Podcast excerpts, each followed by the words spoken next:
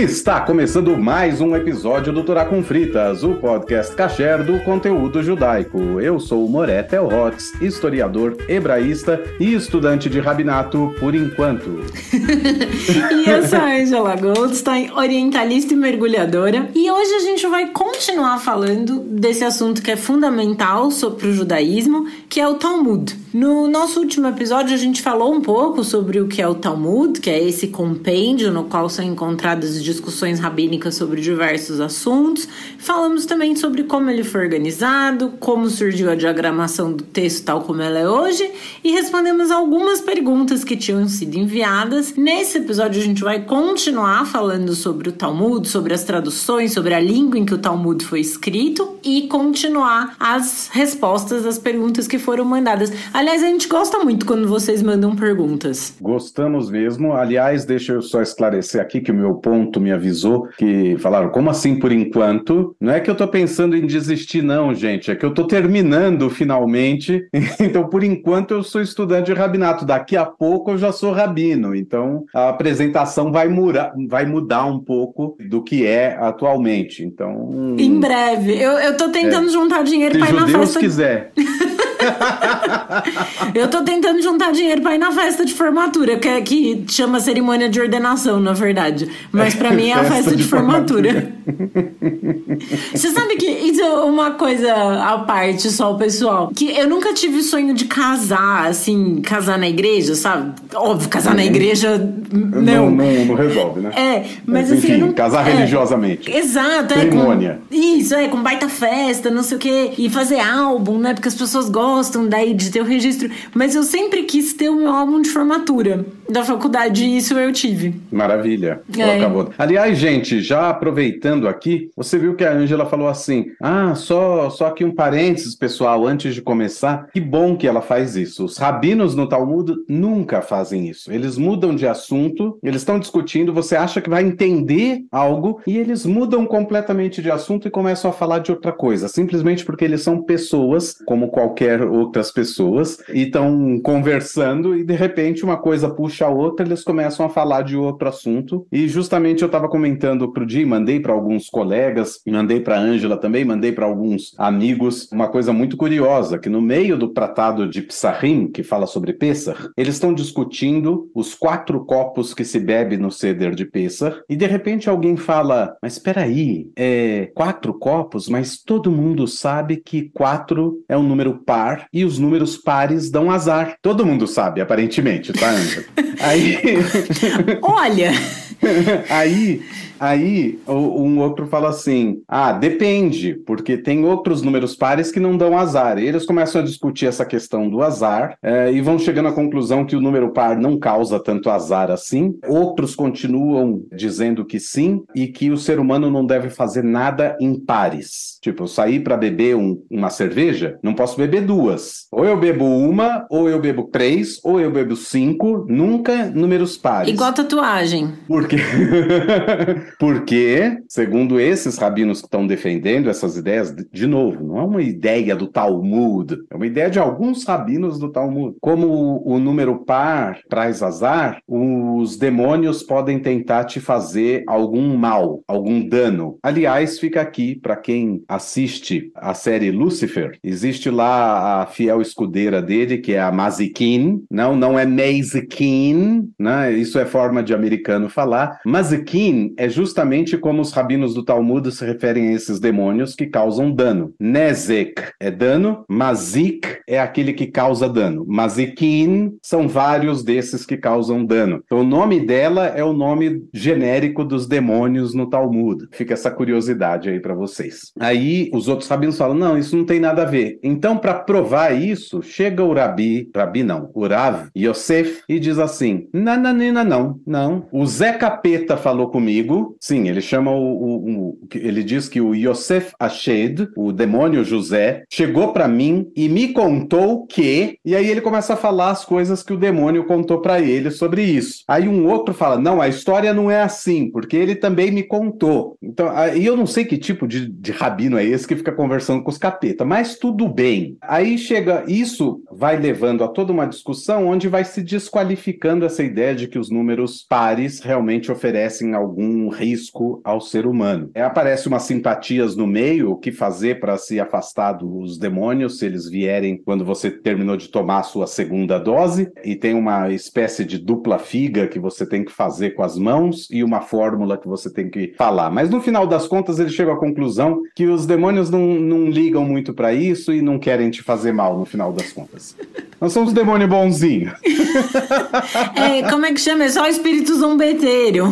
Exato. Agora, já que eles estão no papo assim, lembrando, o papo inicial era os quatro copos de vinho de Pêssar. Onde nós estamos, em Não outro se lugar sabe. completamente diferente. E aí, como já estão falando de superstição, né? Então, um outro cara chega e fala assim: a rainha das bruxas me contou, a chefe das bruxas me contou, e aí vem toda uma superstição, onde a rainha das bruxas, a chefe das bruxas, ensina para esse rabino, a Neymar, como se livrar de uma bruxa e de suas bruxarias. E tem uma fórmula específica para se falar. E aí tá tudo bem, se você falar isso, você se livra. E foi a chefe das bruxas que ensinou. os rabinos olham para isso, os rabinos olham para isso, né? Termina a história e é como se eles fizessem assim: "OK, é, a gente tá falando do que mesmo?" E aí eles voltam simplesmente pro assunto e deixam esse assunto em aberto. Então simplesmente por quê? Porque é um assunto que não, não tem nenhuma ligação com o que eles estavam discutindo anteriormente e tem uma vaga ligação com o assunto dos demônios, mas o assunto dos demônios era sobre o copo, né? O copo, o, o, as doses em dupla que se toma. E o caso da bruxa não tinha nada a ver com isso. Então simplesmente deixam de lado o que ele falou. Mas aquilo que eu falei, que nada é deixado de lado, se exemplifica por esse tipo de história. Tipo, alguém, o editor podia ter falado: ah, mas essa história da bruxa aqui não tem ligação nem com o anterior, nem com o depois. Vamos tirar isso aqui. Mas não se tira, não se tira, porque tudo que foi falado no âmbito da discussão é mantido no texto. Né? Eles, então, eles é... faltava ter um alu, né? É, exato, faltavam ter um alu para editar melhor aí toda essa discussão que apareceu. Então, tudo isso daí, só para ilustrar essa questão aí das opiniões, ou das ideias, ou das histórias, ou dos comentários que aparecem e que nada é deixado de lado. Então, não significa que eles estão se ocupando de discutir bruxaria, demonologia ou qualquer coisa. Simplesmente o assunto surge, assim como quando a gente está lá num café na, na faculdade começa a conversar sobre alguma coisa da aula, e quando vê, você está falando de, sei lá, bandas dos anos 70 que alegadamente tinham um pacto com o um demônio, eh, sabe? Aí alguém já fala, ah, eu ouvi uma vez uma história de ouvir o disco ao contrário, essas coisas, sabe? Que você vai falando e uma coisa vai levando a outra, é, e no final você não necessariamente termina o assunto que você começou, né? Então, é, é, é, é assim que funciona o Talmud, é uma coisa desordenada, é uma coisa desordenada com alguma organização interna. Aqui eu vou falar de duas coisas, depois a gente é, continua. Ângela, você fica livre para fazer a pergunta que você quiser. Você mas... tomou café da manhã hoje? né? Aproveitando que a gente não tá no assunto, né? É, então fala aí de qualquer é, coisa. Fala de qualquer. Qual, qual é a sua cor preferida, né? Aliás, tem também discussões sobre que cores são boas e cores não são boas, né?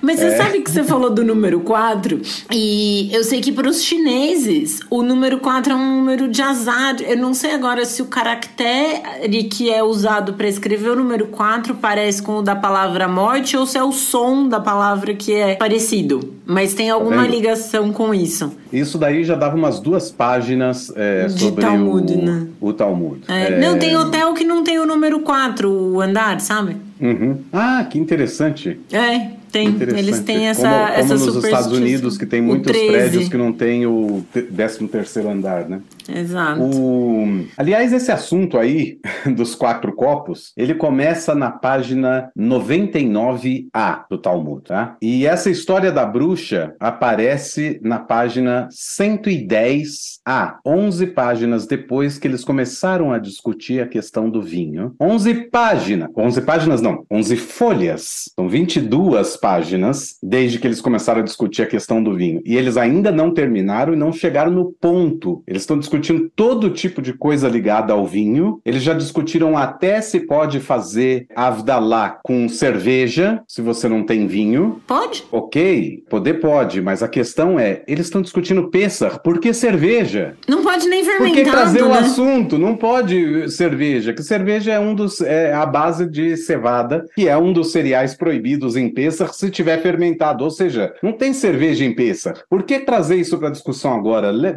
Bota isso para depois.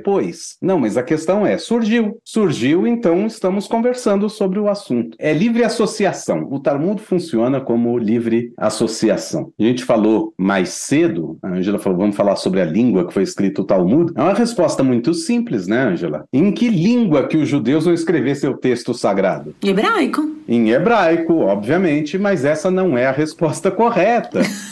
Simplesmente acontece que a Mishnah, que é o primeiro corpo, né, o corpo legislativo e tal, é escrito em hebraico. Mas toda a discussão, como ela ocorre em dois espaços geográficos, majoritariamente, a Babilônia e também partes da terra de Israel, e num período histórico em que a língua mais falada pelos judeus é o aramaico, então essas discussões ocorriam em aramaico. Logo, elas foram registradas em aramaico. Então, o Talmud é muito comum você começar a ler uma coisa que está em hebraico e de repente muda a língua ali no meio. Quando a gente só abre o Talmud, não dá para perceber a diferença, porque o aramaico se escreve com o mesmo alfabeto do hebraico. Mas, quando você está lendo o negócio para estudar, a coisa é gritante. Simplesmente muda o idioma no meio do assunto e aí ah, você começa a ler um negócio em aramaico, de repente volta para o hebraico, porque eles estão citando alguma outra coisa e assim por diante. Então, isso faz com que o estudante do Talmud eh, tenha que conhecer um pouco de aramaico. Na verdade, um pouco muito. Tem que conhecer bastante de aramaico.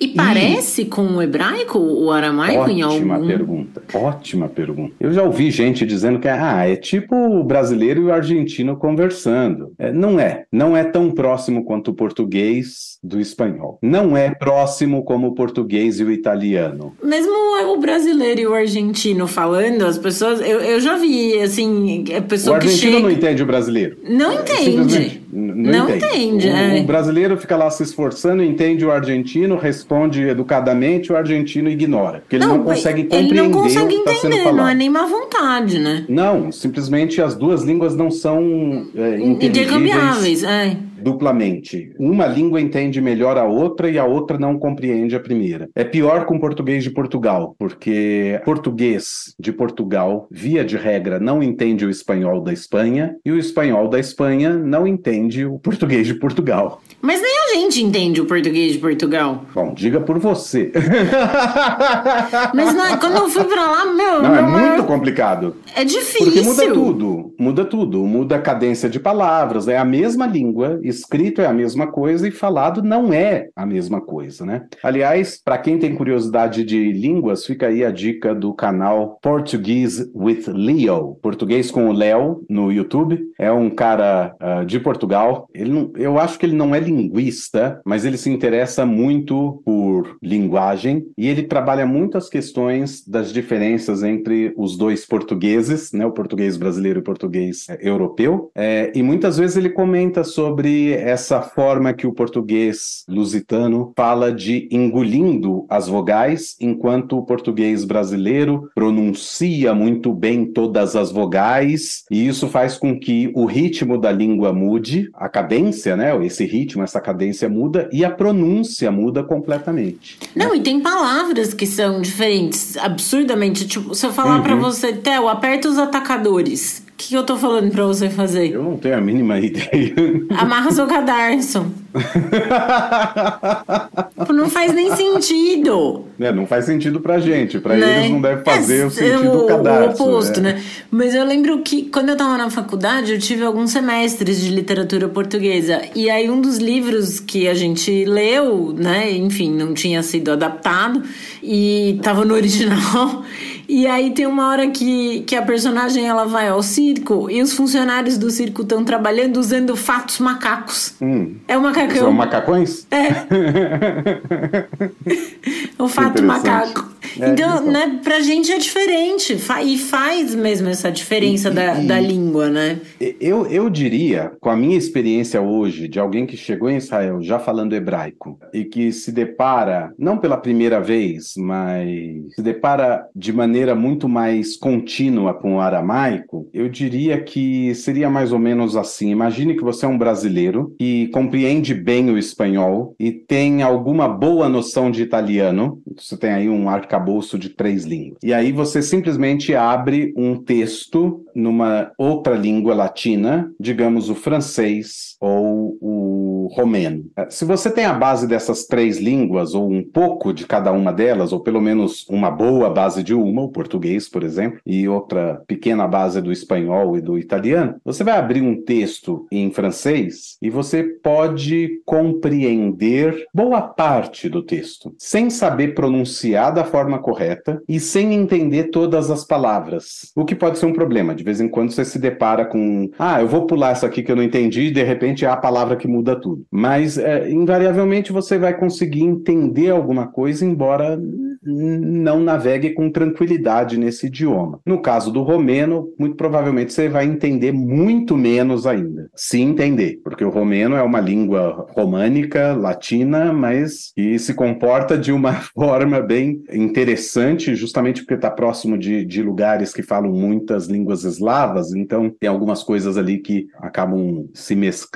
Mas de toda forma, o que eu quero dizer é: falar hebraico e entender hebraico não é passaporte para entender o Talmud. De jeito nenhum vai se entender o Talmud, o, o aramaico do Talmud, só porque você fala hebraico. Tem várias coisas muito diferentes. Então isso significa que a gente vai aprendendo o aramaico, porque tem um outro problema, né? O aramaico é uma língua morta. O aramaico hoje que existe falado é falado por uma população muito pequena, uma população de cristãos na Síria, e esse aramaico, chamado aramaico siríaco, depois de dois mil anos do nosso aramaico judaico, já é também bem diferente. O alfabeto é outro completamente. Então também não é exatamente o mesmo idioma. O aramaico judaico, né, seja o aramaico da Babilônia ou o aramaico da, da Judéia, é, é um aramaico morto. Então, apesar de você ter grandes aramaístas que conhecem muito bem gramática e tudo mais, a maioria dos alunos que estudam Talmud não conhecem gramática aramaica. Então, à primeira vista, um verbo pode estar no passado, no presente ou no futuro. Eu só entendo a raiz do verbo, e aí, pelo contexto, eu vou ver se isso está no passado, no presente no futuro. Ou, como disse um professor amigo meu, ele falou assim: se alguém fizer uma tradução do Harry Potter para o aramaico, eu vou ler o aramaico e vou entender. Agora, não me peça para que eu traduza, porque eu não vou poder traduzir para o aramaico. Não me peça que eu faça a tradução para o aramaico. É isso que ele quis dizer. Ou seja, uma pessoa que é capaz de ler o Talmud e entender, ela não necessariamente é capaz de pegar um texto, sei lá, uma música da Adele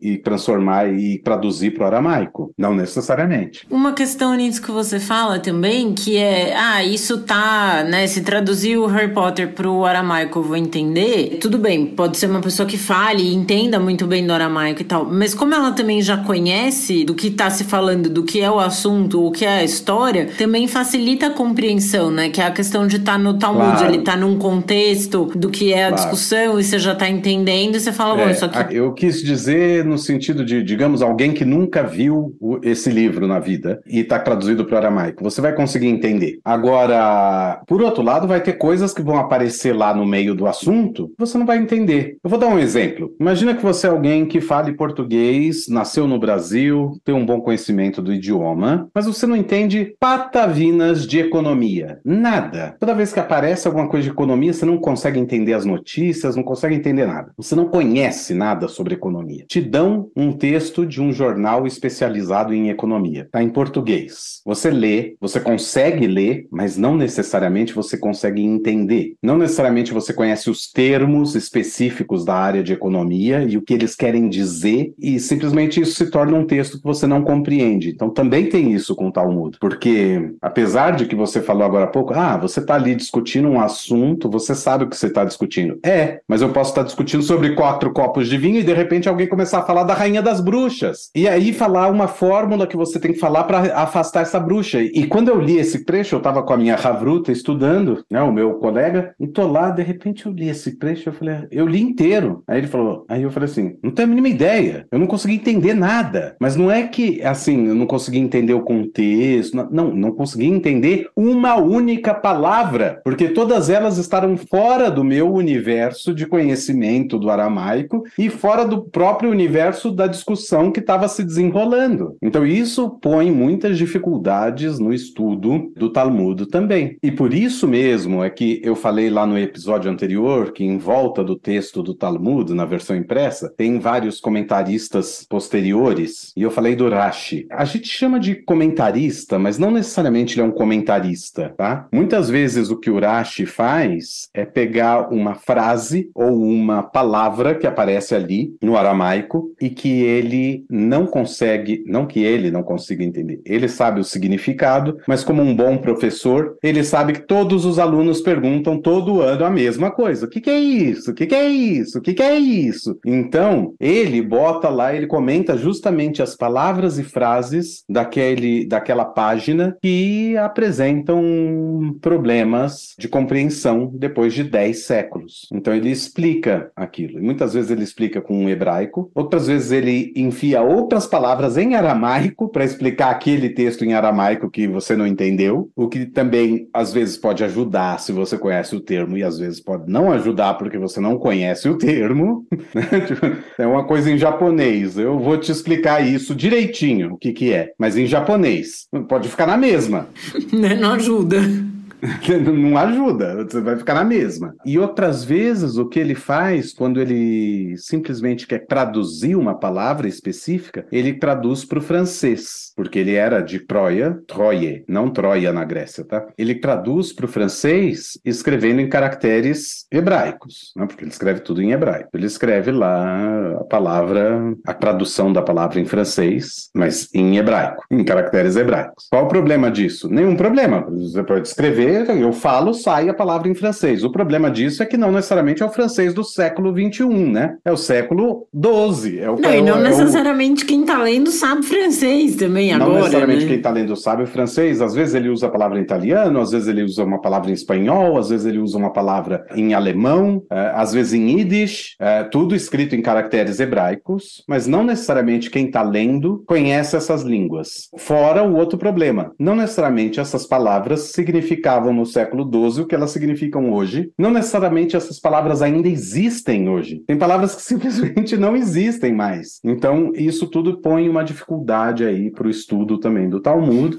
E, e, uma coisa também que quando você está lendo, tem uma quebra de expectativa muito grande, porque quando a gente vai lendo um texto, você meio que vai esperando que é a próxima palavra que vai aparecer. E aí você tá lendo ali, de repente aparece uma palavra em outra língua, você demora um pouco pra. Mas lembrando, você no, no caso do Rashi, você não tá lendo uma tradução do Talmud. Você tá lendo o Talmud, aí você se depara com uma palavra ou um termo ou uma frase que você não entendeu, aí você vai pro Rashi ali no cantinho da página e vê o que ele falou sobre isso. É né? como uma nota de rodapé, só que ela não é no rodapé. não, mas tá, eu entendi o conceito, entendi o conceito. Não, porque eu tava pensando, porque às vezes você vai lendo coisas, e eu, eu tenho uma anedota engraçada disso, de, de quando você tá lendo, né? Você tá lá vendo uma coisa, e aí eu tava. Quando eu tava na faculdade. E, e tem essa quebra de expectativa, né? Quando eu tava na, na faculdade, eu lembro que uma vez eu peguei é, um texto e eu tava lendo em português, e aí tinha uma citação de Jung Reich. E eu falei, mas espera, é um livro de literatura, meteram um negócio tipo nome de autoajuda nisso, o livro que eles estão citando. Que, que, que bizarrice, né? Jung em alemão é jovem e Reich é rico. Então, se você lê Jung und Reich, pode ser jovem e rico, o que é perfeitamente um nome de podcast picareta querendo ensinar para você o segredo da prosperidade judaica. né? E, e eu estava na faculdade, portanto eu era jovem, né? Eu entrei com 18 anos. E aí eu comecei a falei, mas que, que coisa! Da, da onde veio? O que, que é esse Jungenreich? E aí eu fui ver que era a citação, né? O nome e o sobrenome dos autores do, do, do livro, que é o Carl Jung e o Wilhelm Reich. Exatamente. Mas você vai lendo coisa e você fala, mas por que, que você pôs isso aqui? Então tem essa quebra de, de expectativa, né? Exato. Que eu pensei, essa Coisas coisa que tá aparecem no meio olha e, fala, nossa, e tá de de repente lugar. te tiram, te tiram a atenção completamente do, do texto. Por isso que o Talmud, embora tenha sido fechado no século VI, e embora tenha tido comentários e tudo mais, e que no século XIX a página foi meio que canonizada daquela forma, ainda no século XX e no século XXI se desenvolvem outras ferramentas para se colocar na página para te ajudar esse estudo, e tem também o grande, o grande empreendimento religioso talmúdico judaico do, do século XX e começo do XXI, que foi o projeto do Rabino Steinsaltz, que começou nos anos 60, 1964, salvo engano. O Rabino Steinsaltz decidiu e percebeu, ele morava em Israel, ele percebeu que a maioria das pessoas não conseguia entender o Talmud. E ele tinha uma abordagem que é: eu não vou ficar ensinando Talmud para quem já sabe Talmud. O meu objetivo é atrair pessoas que não sabem e queiram estudar. Agora, se a linguagem do Talmud é tão dificultosa assim, então nós precisamos fazer uma tradução. E ele começa um projeto de fazer uma tradução integral do Talmud para o hebraico moderno. Então, é um empreendimento ambicioso, um, um empreendimento gigantesco, com uma questão ainda: como que você vai fazer para colocar numa página do Talmud, que já não tem muito espaço, acrescentar ainda essa tradução? Então, se estuda muito como fazer, e a grande crítica que fizeram para ele foi que ele mudou a diagramação do Talmud, a diagramação clássica, para poder garantir que a sua tradução coubesse na página. É, de modo que no Talmud Steinsaltz, cada página do Talmud é equivalente a duas páginas no Talmud Steinsaltz, o que faz com que o Talmud Steinsaltz tenha o dobro do tamanho de um Talmud normal, em termos de quantidade de quantidade de volumes. E outras traduções existem, existe a tradução da Schottenstein, que é uma tradução muito boa, mas também tem um problema seríssimo, porque quando você traduz ao inglês, né, o hebraico ainda é uma língua sintética, né? Poucas palavras, é, você fala muita coisa com poucas palavras. Então você está traduzindo um texto aramaico para o hebraico, ok, é mais ou menos a mesma quantidade que você vai usar. Agora, quando você traduz para o inglês, isso aumenta muito. Então, no caso da Schottenstein, cada página do Talmud leva de duas a quatro páginas em inglês para serem traduzidas, o que faz com que cada volume do Talmud normal sejam dois, três ou quatro, dependendo do tratado do Talmud, fazendo com que essa coleção seja uma coleção quase infinita de Talmud que não termina. Aí você já precisa de um cômodo, né? Já precisa de, um- de uma biblioteca inteira para acomodar Os o livros, Schottenstein. né? Tem outras traduções e tudo mais. Tem alguma pro existem. português? Agora, para o português, existem projetos que estão sendo feitas a tradução à medida que. Agora, você explicar uma coisa, né? Existe um negócio chamado Daf Yomi, que é um sistema de estudo do Talmud onde você estuda uma folha por dia. Então, é um calendário mundial, né? Que eu posso abrir aqui, tá? Hoje, dia 18 de abril de 2023. Quem segue o Daf Yomi estudou a folha 20, né? A página 20A e 20B do Tratado de Sotá. Não vou explicar aqui o que é o Tratado de Sotá e tudo mais, que aí já, a gente já vai. Mas o que, que acontece? Então, quando alguém começa a traduzir um Talmud, fazer uma, uma obra como essa, eles procuram traduzir aquilo que está sendo, que vai ser estudado daqui um mês, para dar tempo de você publicar, né? Não daqui um mês, mas é, aquilo que vai ser estudado daqui a pouco, para dar tempo de você publicar isso, as pessoas comprarem na hora que começarem a estudar. Então, nunca você tem um, um empreendimento de, ah, vamos traduzir o Talmud aí, e ele sai em três meses. Não existe isso. Você vai traduzindo à medida que, opa, ó, daqui a dois meses já tem tal tratado para estudar. Então, vamos traduzir ele. E você vai traduzindo meio que na sequência, mas é numa sequência que vai obedecendo esse calendário, porque não é uma obra é, fácil de ser traduzida. E tem revisão, e tem isso, e tem aquilo. Então, tem alguns projetos, mas não tem Talmud completo em português, tem volumes. Vão saindo os volumes à medida que o, tempo vai exigindo. Então, se a gente pensar no projeto do Stenzaltz, porque eu não trouxe o projeto do Stenzaltz à toa, ele começou em 1964, se eu não estou enganado, mas é nos anos 60, e ele foi terminado em 2008. Ou seja, Sim. Mais de 40 anos, né? né? É, vocês ouviram corretamente, assim, é, é mais de 40 anos para concluir a tradução, né? Então, isso mostra a complexidade. O Stenzhals não só traduziu, ele também faz uma pesquisa muito ampla de usos e costumes da época. Então, muitas vezes na página dele você tem fotos de achados arqueológicos, por exemplo, para explicar alguma coisa que os rabinos estão falando. Ó, oh, eles estão falando de algo que existia no período romano e que era assim, e servia para tal coisa. Então, não é só a tradução, ele também tem essas referências cruzadas para que o texto seja mais acessível. Sim. Né? Você Nossa, isso é um... é muito bom, né? Porque é tem fantástico. coisas para quem estava na época, aquilo estava uma coisa no contexto e pra gente, quantos mil anos depois, está 100% fora, né, do Exatamente.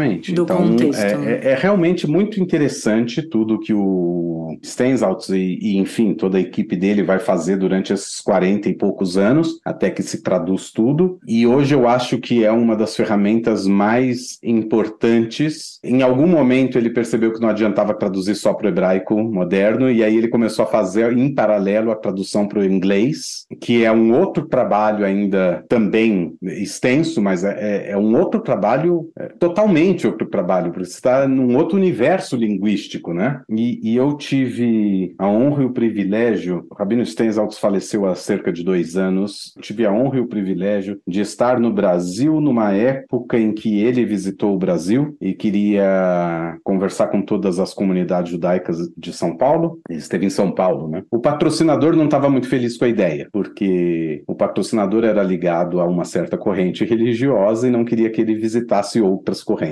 E o Steinsaltz falou: não, ou eu vim aqui para falar com todos os judeus, com representantes de todas as comunidades judaicas, ou eu não vou falar. E aí então organizou-se e as outras comunidades também puderam uh, ter acesso ao Rav Steinsaltz. E eu tive uma conversa com ele sobre o, o negócio da tradução. Na época eu estava envolvido com tradução e revisão de um Sidur, um livro de rezas, e a transliteração. Né? Quem conhece Sidur, livro de rezas judaico, sabe que é comum que tenha do, do lado do texto hebraico o, o texto transliterado, ou seja, escrito em caracteres romanos, mas as palavras estão em hebraico. Né? Shalom, S-H-A-L-O-M, para a pessoa poder ler e acompanhar a reza. E eu sempre tive alguma hesitação com a transliteração, porque você viabiliza a transliteração, aquele judeu, a possibilidade de que ele se interesse por entender hebraico e aprender a ler hebraico é baixíssima, baixíssima. Agora, se você não viabiliza a transliteração, a possibilidade de que esse judeu tenha vontade de vir à sinagoga também é baixíssima, porque ele vai falar: eu vou lá, não entendo nada, nem participo. Com a transliteração, ele pelo menos participa, mesmo que não entenda. Ah, mas não tem tradução? Tem, mas quem consegue ler a transliteração e a tradução ao mesmo tempo? Ninguém, né? Você não tem como fazer isso ao mesmo tempo. Então, é, é sempre tem esse. E no final das contas, o melhor seria aprender hebraico, mas você tem que se ater à sua realidade, que isso não vai acontecer. Não é todo mundo que vai ler hebraico. E aí eu estava conversando com o Stenzaltz da mesma forma, eu perguntei por que, que ele teve esse interesse em traduzir para o inglês, ele falou assim: porque eu fui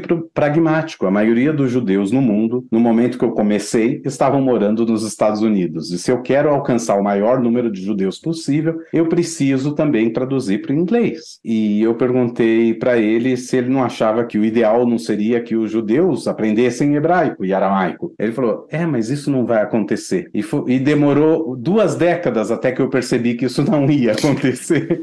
que ele tinha razão.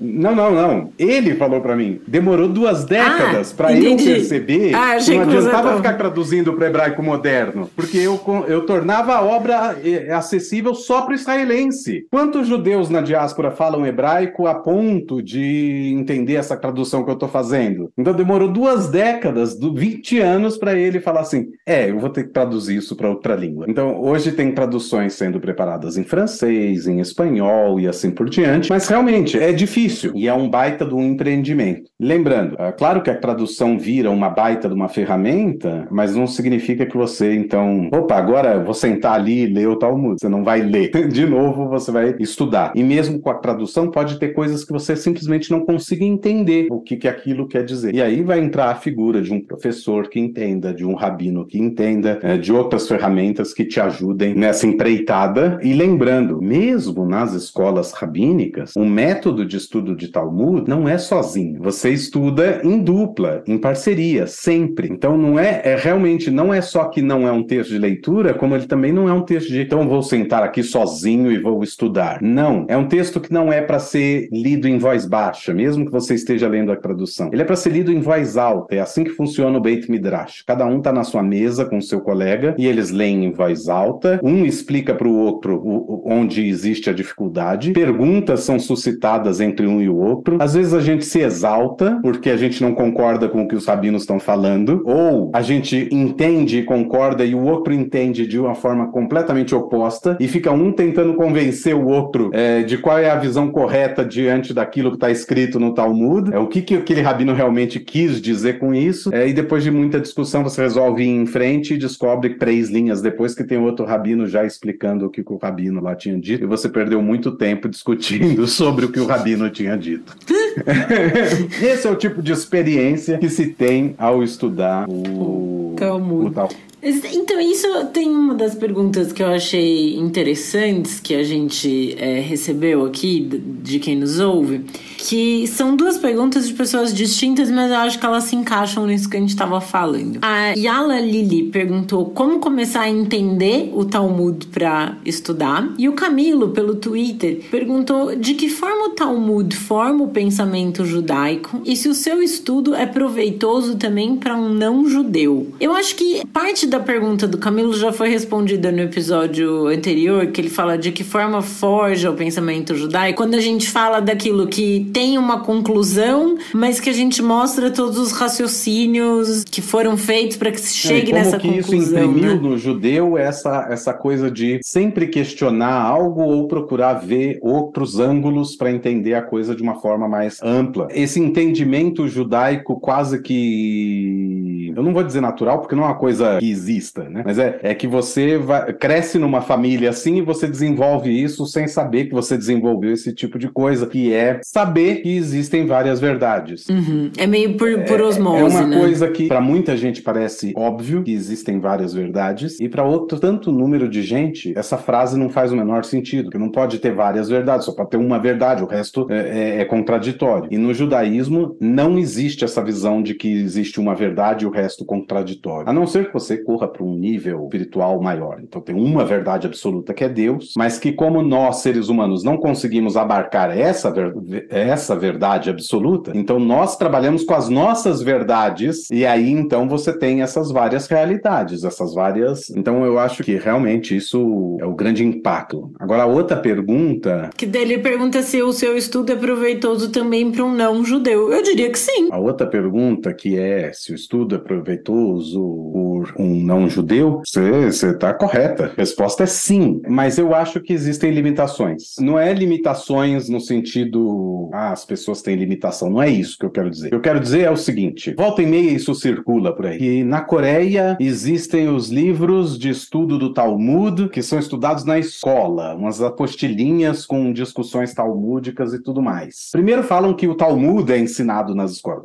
Não é verdade. O que é ensinado para as escolas são algumas discussões talmúdicas. Então, algumas questões filosóficas que aparecem no Talmud e como várias pessoas lidam com isso e discutem isso. Então, isso é altamente proveitoso. Eu procurei saber se isso era verdade e descobri que realmente é. Eu achei na internet as várias apostilinhas que existem que se vende na, na escola como livros paradidáticos e se ensina Talmud na Coreia, traduzido ao coreano, Coreia do Sul. É claro que é proveitoso da mesma forma que é proveitoso estudar filosofia grega. Você não é grego antigo, mas você consegue aproveitar no século XXI o pensamento grego antigo. Então você consegue aproveitar o pensamento judaico, filosófico, ou o que quer que seja, diante dos desafios do dia a dia, uh, aproveitar o sistema de pensamento judaico. É muito interessante e claro que é útil. Por outro lado, é óbvio que eles não vão entrar em questões, não vai ter nas apostilinhas coreanas algo que seja muito específico, por exemplo, tratado de Pessah, porque eles não conseguem nem entender o, o, o pressuposto básico, mas não que eles não consigam entender o pressuposto básico, é porque eles não,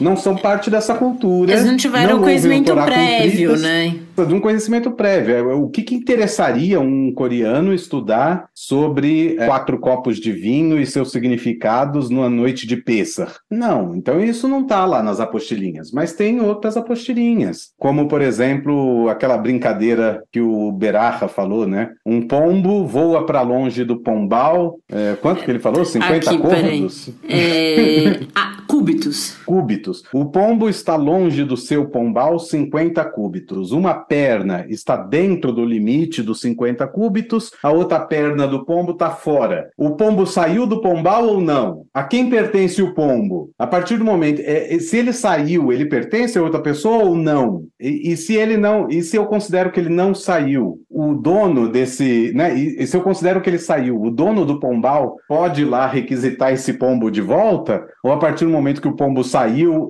não está mais no domínio dele, não pertence mais a ele? Esse tipo de coisa que parece bobo, mas é o tipo de coisa mesmo que existe a discussão, né? Uma, uma árvore plantada no seu vizinho, perto do muro. A árvore cresceu, a copa é grande, parte da copa está dentro do seu quintal. A árvore está plantada no quintal do vizinho, mas parte da copa está no seu vizinho, está tá no seu quintal. E tem frutas que crescem em toda a copa da árvore. Frutas que crescem do lado do vizinho e frutas que crescem do meu lado. Aquelas frutas que crescem do meu lado são minhas ou não? Você pode se aproveitar, né?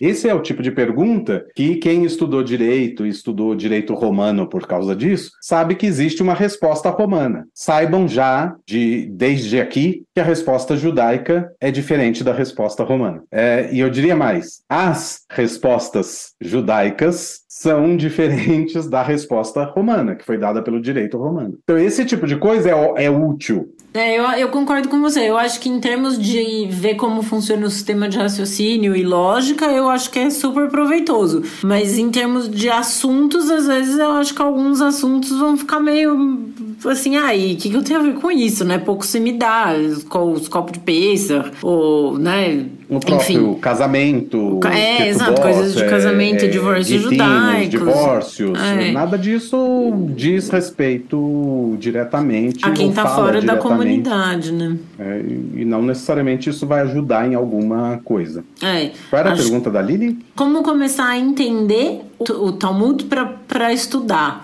Enfim, é, acho, acho difícil que você entenda primeiro antes de estudar. O entender ele vem com o estudo. E, e, e aqui tem outra característica do Talmud que é importante. Como as discussões não estão ordenadas de forma cronológica, primeira geração dos rabinos, aí vem todas as discussões deles. Aí depois a segunda geração, não é ordem cronológica, e nem o Talmud está impresso na ordem que as coisas foram discutidas. Eu falei no, outro episódio que a primeira discussão que tem é sobre o Shema Israel, não significa que quando os judeus lá, os rabinos se sentaram a primeira vez para discutir, eles falaram, vamos discutir o Shema Israel? E começaram com essa discussão. Não foi assim. O fato dela ser a primeira é simplesmente porque assim foi na hora que começaram a, a organizar, a, a colocar a coisa em ordem, a ordenar, separar por assuntos e assim por diante. Né? O que eu quero dizer com isso? Que justamente por isso você não precisa começar do começo, porque não significa que ele é mais fácil no começo e mais difícil no final.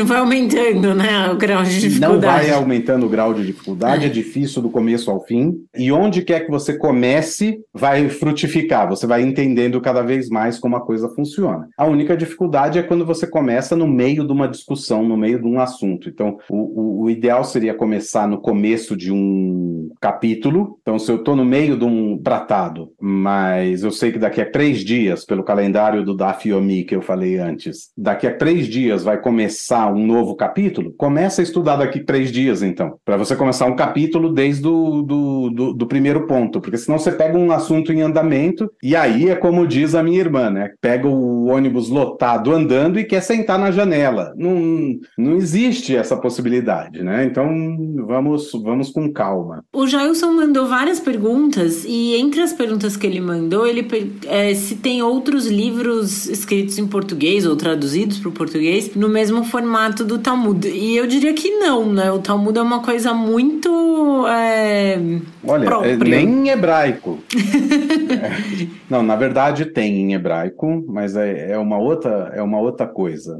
Na época dos Geonim, a partir do século VI, depois do Talmud, muitos rabinos começaram a tentar elucidar o Talmud. Eles não queriam mudar o Talmud, porque já tinha uma noção de que aquilo era sagrado. Mas, por outro lado, eles não tinham como ficar dando aula para todo mundo. Então, eles começaram a escrever um Talmud paralelo. Essa, essa explicação está muito estranha, mas é mais ou menos isso que eles fazem. Eles vão eliminando discussões e vão explicando coisas, esticando frases que às vezes não estão muito claras, eles já esmiuçam a frase. Então ela acaba tendo a cara do Talmud. É, quando ela é editada, ela tem uma cara igual ao do Talmud, só que o texto é outro. E, em geral, isso vem editado na própria, no próprio tratado. Se eu comprei o tratado de Rosh Hashanah, vai ter o Talmud e em seguida. Uh, esse trecho. Hein? Esse. Não é o trecho. Esse, essa, essa mesma. A mesma o mesmo tratado aparece duas vezes. O original Talmud e o outro que o outro cara fez para explicar o Talmud. É, revisto é... e explicado, em vez de revisto e ampliado isso grosso modo, eu estou explicando isso muito grosso modo. Quem aqui entende mais profundamente vai falar, nossa, que besteira ele falou, é, e eu já peço de, de antemão desculpa por isso, mas não adianta entrar nesse assunto.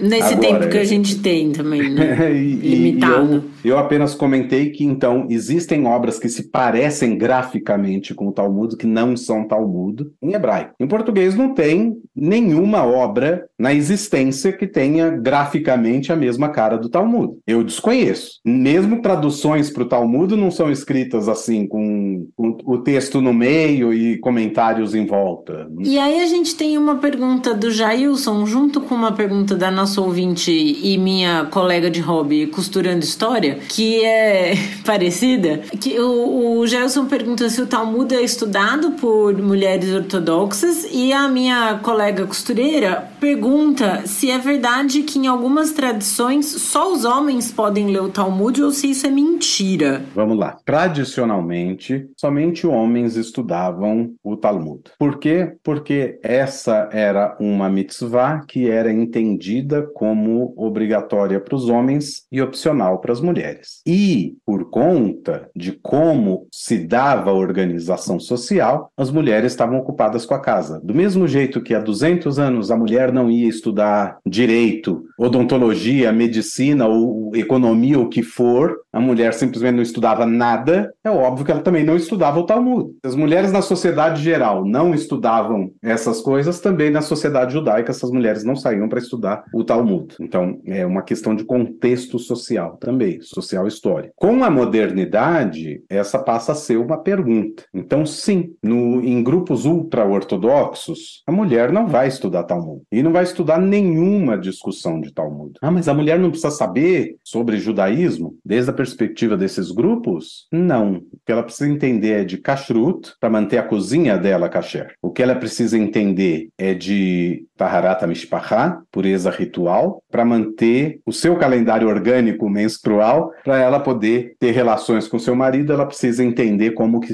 isso funciona. É, a mulher precisa entender desde a perspectiva desses rabinos ultra-ortodoxos, dessa sociedade sociedade ultra-ortodoxa, a mulher não precisa realmente se aprofundar em todos os assuntos. E muitas vezes, esses assuntos que elas se aprofundam, elas não se aprofundam via Talmud. Elas se aprofundam via o livrinho que algum rabino resumiu bonitinho, direitinho, para ser uma leitura rápida, porque ela precisa aprender tic-tac, como se diz em hebraico, né? Pra, né, pra cuidar da vida dela, né? Né? Então, sim, nesse caso. Uh, nas correntes chamadas ortodoxia moderna, movimento conservador ou uma sorte corrente reformista, enfim, e outras tantas correntes que existem, é claro que se vê da mesma forma. Existe um igualitarismo em maior ou menor escala dentro dessas correntes, mas a igualdade intelectual é recebida por todos como igual, né? Ela é completa, ampla e total. Então, é muito comum. Você, eu tenho aqui uma sinagoga bem do lado aqui, é ortodoxa moderna, organizada por jovens, inclusive, e que toda toda noite tem algum shiur, né? Alguma aula. E existe agora um curso com um dos meus professores está dando aula nesse nesse curso, justamente, onde homens e mulheres se sentam juntos, abrem a folha uh, da Gemara, do Talmud, e, e, estudam, ou um assunto específico, ou seguindo da Fiomi, enfim, da forma que, que for. E eu acho que é isso, quer dizer, quantos judeus tiverem, quantas opiniões diferentes a respeito disso. Mas sim, quando a gente olha os ultra-ortodoxos no estilo Stiesel... Uhum, é, só os homens vão estudar, né? É, é, só os homens estão estudando. Se a gente olhar outro tipo de uh, ortodoxia, a gente vai ver que tem mulheres estudando. É, e se a gente olha para o mundo não ortodoxo, que é, o, que é a parte, a esfera mais ampla do judaísmo, mundialmente falando, isso para a gente é muito é óbvio, tipo, é, simplesmente é uma pergunta que não se faz porque para mim, para a gente está óbvio que obviamente homens e mulheres estudam em pé de igualdade. E eu acho que para terminar é, com as perguntas, a gente tem uma pergunta muito boa que o Davi mandou, que não é uma discussão que está inserida no Talmud, mas é 100% uma discussão talmúdica na essência de coisas que podem ser debatidas. Porque uma coisa que o Theo falava, né? As coisas extrapolam. Você começa a falar de uma coisa e daí você extrapola para chegar no limite do que pode ser o tema que está sendo tratado naquela discussão. Então você vai, assim, engrandecendo muito a coisa e, e a pergunta é muito boa é um post do. É um tweet, na verdade, que o Davi colocou. Em e... estilo de piada. Em post. estilo de piada, tem, tem, exato. Tem que deixar isso claro. É uma piada. É, é uma mas piada. é uma piada que ela tem um fundo de verdade fantástico. A, absoluto, assim.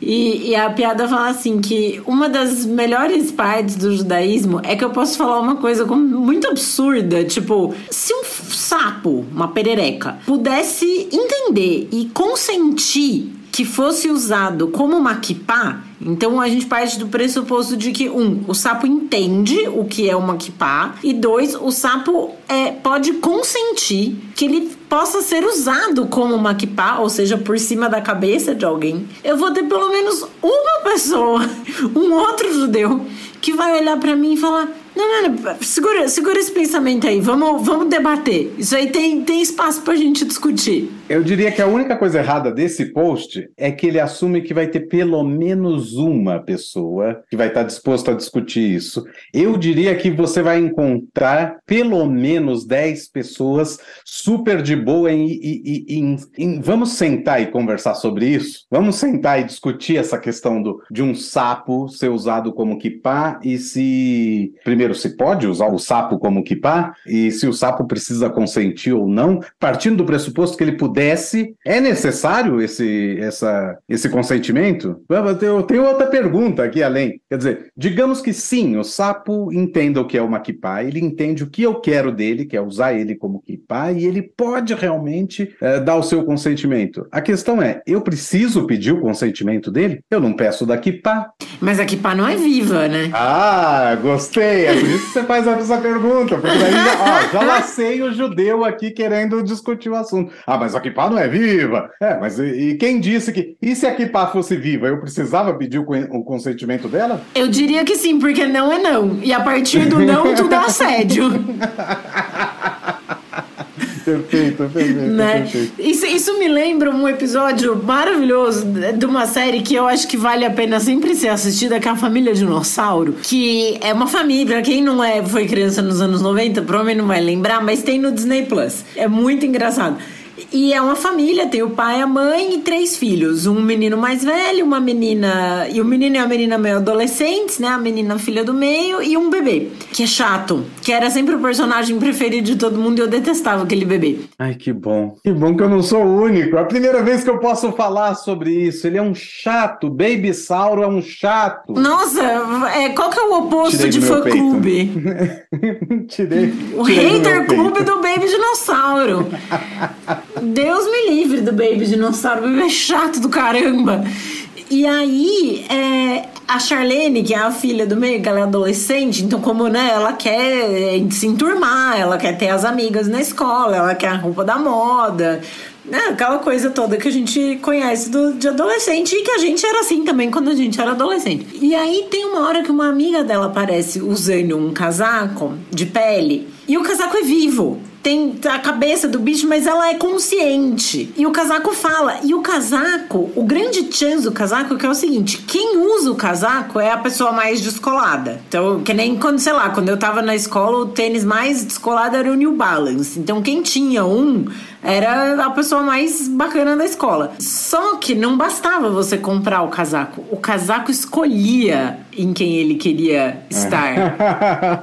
Daí o consentimento. Exatamente, por isso. E, né, e aí isso te fazia ser ainda mais é, legal, porque não só você tinha usado o casaco, você estava usando o casaco porque ele escolheu você para poder usá-lo. E aí isso que a gente o interessante do sapo é isso. Mas e, e se o sapo quiser ser uma, é, quiser usado como kipá, mas na, não na sua cabeça, na cabeça de outra pessoa? E, e no Yom Kippur, o sapo que estiver sendo usado como kipá, ele pode se alimentar ou não? Exato. É bom. Eu acho que o sapo não é judeu nesse aspecto, então ele pode se alimentar. Mas a questão tem uma outra questão aqui. Como réptil, ou melhor, como anfíbio, eu não posso falar que é um réptil, porque afinal é que a gente estava falando de dinossauro, por isso que eu misturei aqui. Eu sou irmão de bióloga, não posso falar uma coisa desse, desse gênero. Como anfíbio, esse animal não é kasher. Então a pergunta, ela ainda tem esse outro extrato. Eu posso usar ele como kipá, mesmo ele não sendo kasher?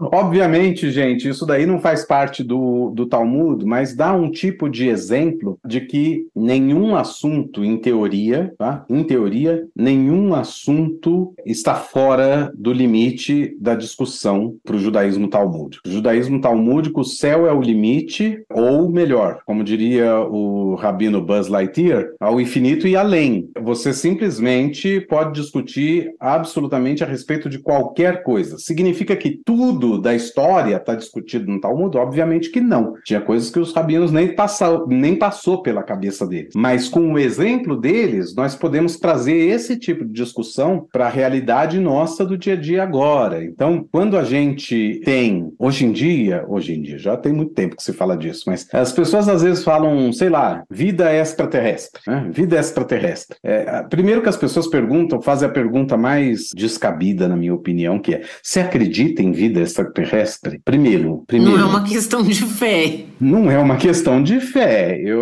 eu, eu não acredito, não é uma questão de acreditar ou não. A questão não é acreditar, a questão é: existe a possibilidade de que haja vida em outros planetas? Essa é uma pergunta. A outra pergunta é: em havendo vida em outro planeta, o que, que eu estou considerando como vida? Necessariamente é parecido comigo e tem capacidades intelectuais e, e, e né, um ser racional e tudo mais? Ou eu estou considerando qualquer tipo de vida, inclusive amebas, né, seres é, microscópicos. Então, tudo isso faz parte do, da discussão. Então, obviamente que no Talmud não tem essa discussão, mas obviamente que existem rabinos no século XXI falando sobre o assunto, desde uma perspectiva completamente judaica, desde uma perspectiva de sistema de pensamento completamente judaico, afinal de contas, debatendo essa, essa questão da vida extraterrestre. E como não é uma, que, uma questão de crença, o judeu não passa a ser obrigado a acreditar em extraterrestre porque tem um rabino discutindo o assunto, nem passa a ser, ou passa a ser um herege porque acredita, nem passa a ser um herege se não acredita, se não tem opinião formada, porque nada disso é uma questão de fé. É simplesmente uma discussão qualquer que eu posso trazer para a mesa e conversar sobre o, o assunto. É, acho que daí a última pergunta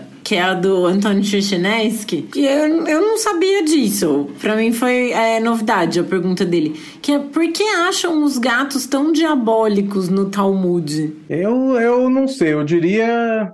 Primeiro, vamos lá. É, eu, pessoalmente, nunca me deparei nesses anos com falas assim por parte dos rabinos do Talmud em relação aos gatos. É, eu me deparei sim com um, uma simpatia para atrair um demônio para o da sua casa. Não sei por que alguém gostaria de fazer isso. E que envolve um gato, mas não o gato não vai para o forno, podem ficar tranquilos. A gata continua viva, os filhotes continuam vivos, está tudo tranquilo, tá? Eu me deparei com isso e me deparei também com os rabinos falando sobre as coisas que a gente deve aprender com os animais. Um dos rabinos dizem que a gente deve aprender com os gatos sobre a modéstia e sobre.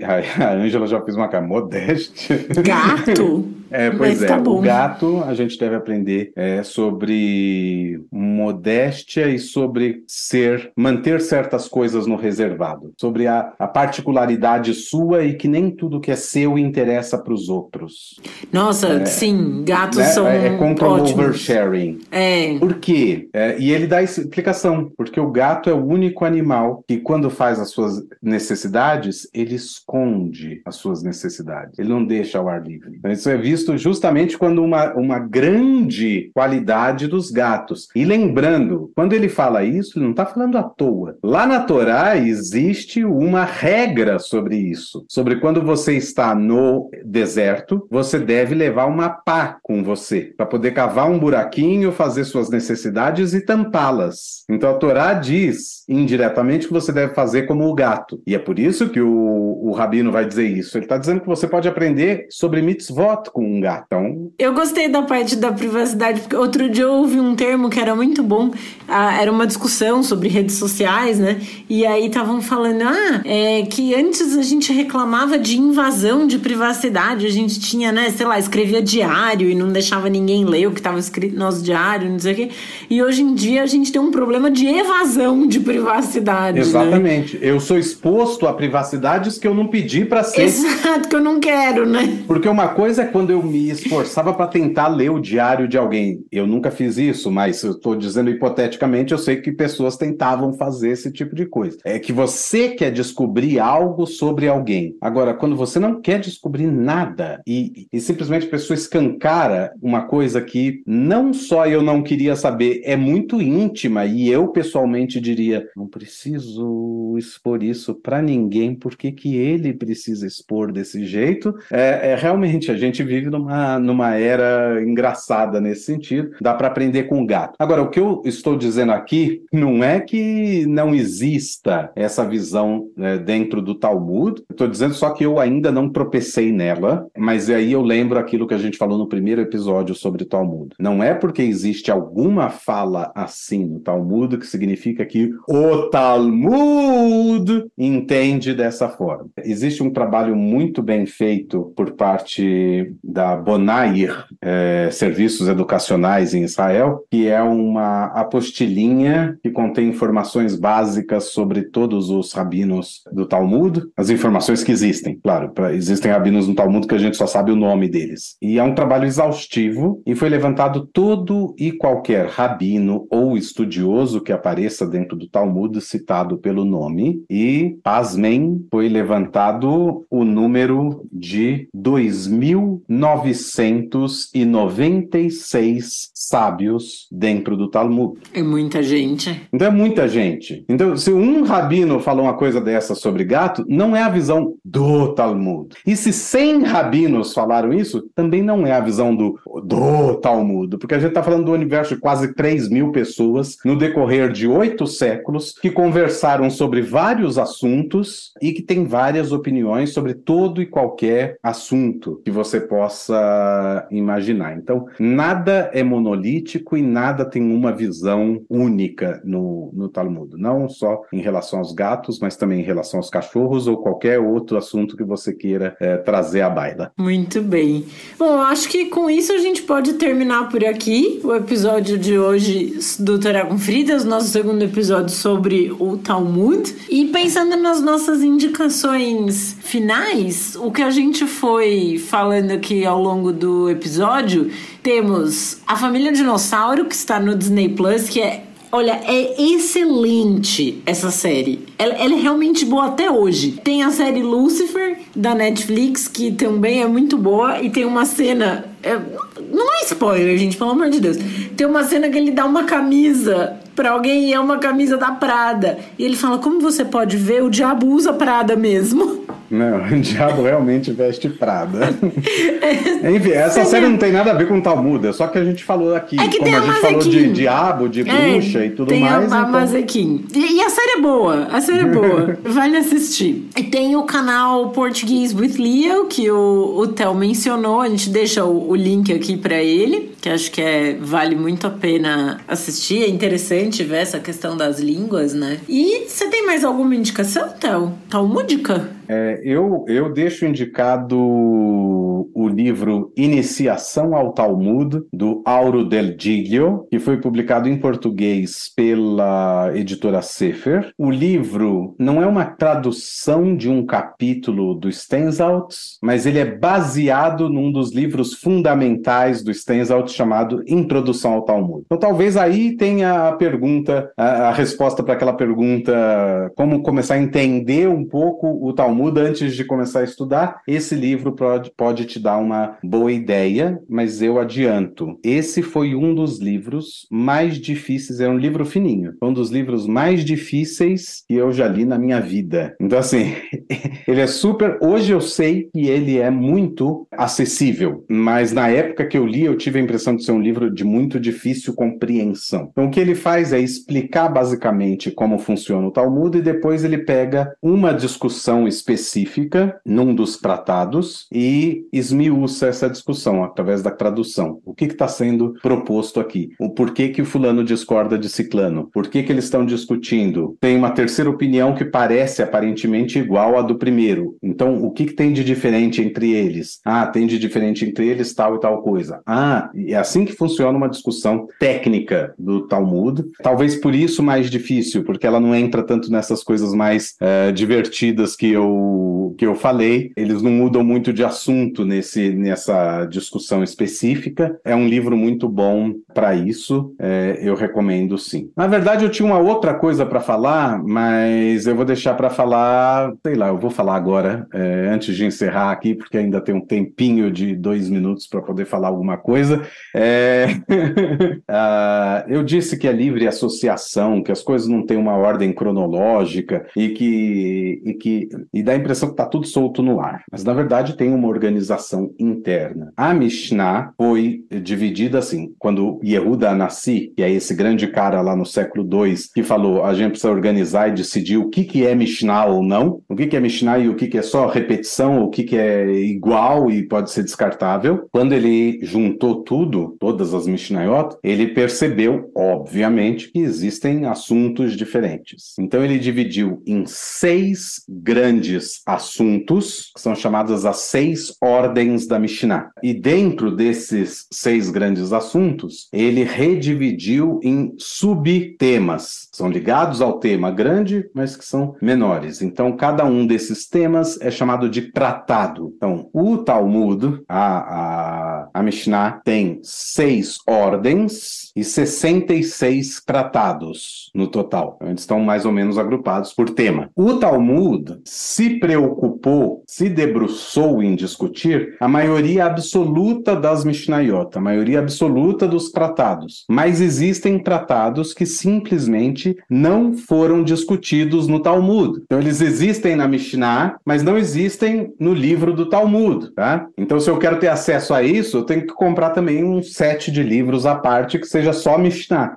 porque senão é, eu perco esses outros tratados que existiram que não necessariamente foram escritos, mas essa é mais ou menos a divisão. Existe, por exemplo, um, um ceder, uma ordem chamada Moed, que significa tempo, é, que se refere às, às festas, é, basicamente ao calendário litúrgico judaico. Então, dentro dessa ordem chamada Moed, tempo, épocas, eu vou ter tratados como Shabbat, Sahim, Rosh Hashanah, Yoma, que é de Yom Kippurim, Megillah, eu vou ter o tratado de Beitzah, eu Eu vou ter esses tratados que vão lidar de alguma forma com o ciclo anual judaico e outras coisas ligadas a tempo. Eu vou ter uma outra ordem chamada Kodashim, né, que são sacralidades, e que vão ter vários tratados que lidam com questões rituais, de pureza ritual, na maioria delas ligadas, na verdade, ao templo, a maioria, não todas, mas ligadas ao templo, que alguém poderia dizer totalmente irrelevante hoje. Porque não tem um templo judaico onde se oferece sacrifícios. Mas existe um tratado inteiro discutido no, no Talmud sobre sacrifícios. Vale a pena estudar? Eu vou dizer para vocês, foi o primeiro tratado que eu estudei na vida e foi ótimo, porque justamente por ele não ser ligado com uma coisa que existe nesse momento, tem pouco espaço para essas elucubrações que podem atrapalhar o, o início do estudo. Então foi muito mais fácil, porque você ia diretamente. Agora, não é tão fácil se você não entende como funcionam os sacrifícios ou como funcionavam ou tem alguma base, uma base histórica de como funcionavam os serviços no templo. Então isso pode ser dificultoso. Por outro lado, o exercício intelectual é super direto ao ponto. Então você começa a entender e consegue entender com certa facilidade como se desenvolve a estrutura uh, de uma discussão talmúdica. Tem tratados que são mais difíceis do que outros e assim por diante. Dentro desses tratados, aqui só para constar também, que eu acho que é importante, como é que eles se ordenaram dentro do tratado. Então eu tenho lá o primeiro tratado